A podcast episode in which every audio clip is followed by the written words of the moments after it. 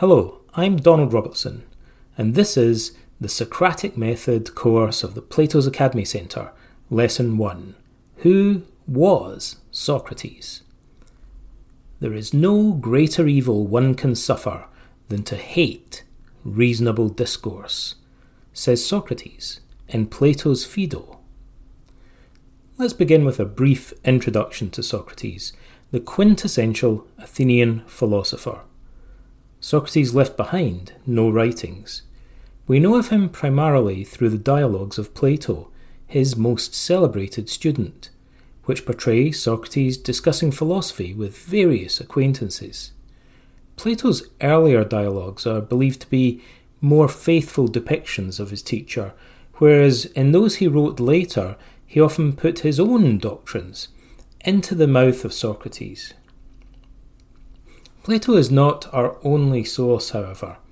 We also have many Socratic dialogues by Xenophon, a good friend of Socrates who became a famous military general. We even have a satirical depiction of Socrates in the comedies of Aristophanes, particularly The Clouds. There are also many references to him in other ancient sources, although often of uncertain reliability.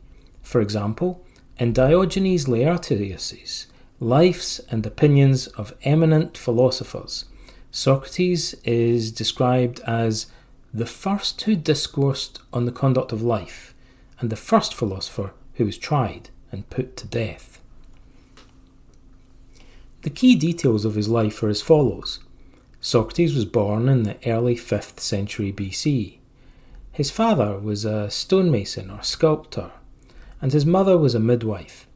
He distinguished himself during his military service in the Peloponnesian War, when Athens and her allies fought against Sparta and hers.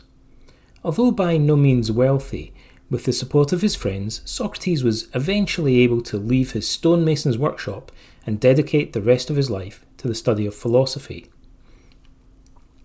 At some point, probably when Socrates was approaching midlife, his childhood friend Chaerephon journeyed from Athens to the Temple of Apollo in nearby Delphi, it's about three days' walk, to put a question to the oracle. Asked whether any man was wiser than Socrates, Apollo replied through his priestess, called the Pythia, declaring, Of all living men, Socrates is the most wise. Socrates claimed that he was shocked by this. He set about questioning everyone he met, from all walks of life, in order to put the god's assertion to the test and establish the true nature of wisdom. Greek philosophers who came before him, such as Pythagoras and Anaxagoras, had speculated on the nature of the cosmos and laid down moral dogmas for their students. Socrates, however, became famous for his trademark question and answer method. It was designed to cure himself and others of a sort of intellectual conceit, the belief that one knows something that one does not know, such as what is good or what is virtuous. It ain't what you don't know that gets you into trouble, it's what you know for sure that just ain't so. Although that quote is widely attributed to Mark Twain, there's no evidence, ironically, that he ever said it. Perhaps it just ain't so. Nevertheless, the point it makes is similar to Socrates' point about the dangers of intellectual conceit. It ain't what you don't know that gets you into trouble, it's what you know for sure that just ain't so. Casting himself more in the role of a great student than a great teacher, Socrates began by denying that he actually knew much of importance. This, however, was widely viewed as a stratagem known as Socratic irony. I myself know nothing, except just a little, enough to extract an argument from another man who is wise, and to receive it fairly, said Socrates in Plato's Theaetetus. Socrates' question and answer method was therapeutic. Indeed, Plato actually describes it as a philosophical therapy of the psyche, or as we say, a psychotherapy. It focused on the values and beliefs held by the individuals with whom he was speaking, in a way that affected them quite deeply at a personal level.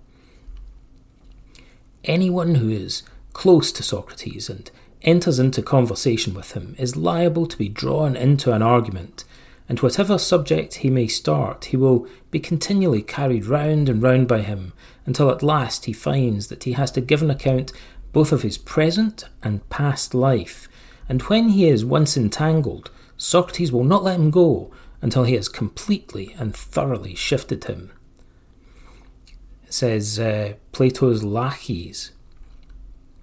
Along the way, Socrates exposed the intellectual pretences of many influential figures in Athenian society.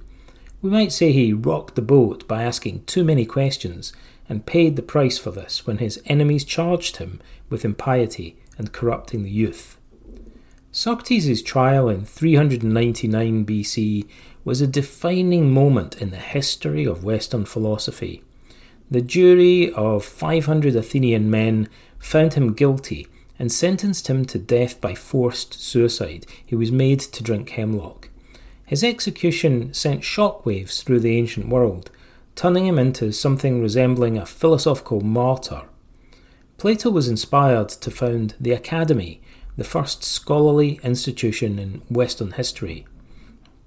It was located outside the city walls of Athens, in one of the gymnasia, or recreational grounds frequented by Socrates. The ability to reason well, like Socrates, by patiently asking the right questions and tolerating disagreement, is arguably becoming a lost art today, particularly on social media. However, in the rest of this course, we're going to learn how to use the Socratic method. We'll also explore how the Socratic method influenced questioning techniques used today, such as those central to modern cognitive psychotherapy, and how other critical thinking skills can help us to engage in constructive dialogue about important issues. What do you think we can learn from Socrates? Let us know in our Facebook community for the Plato's Academy Centre or tag Plato's Academy Centre on Twitter and use hashtag Socrates to continue the conversation there.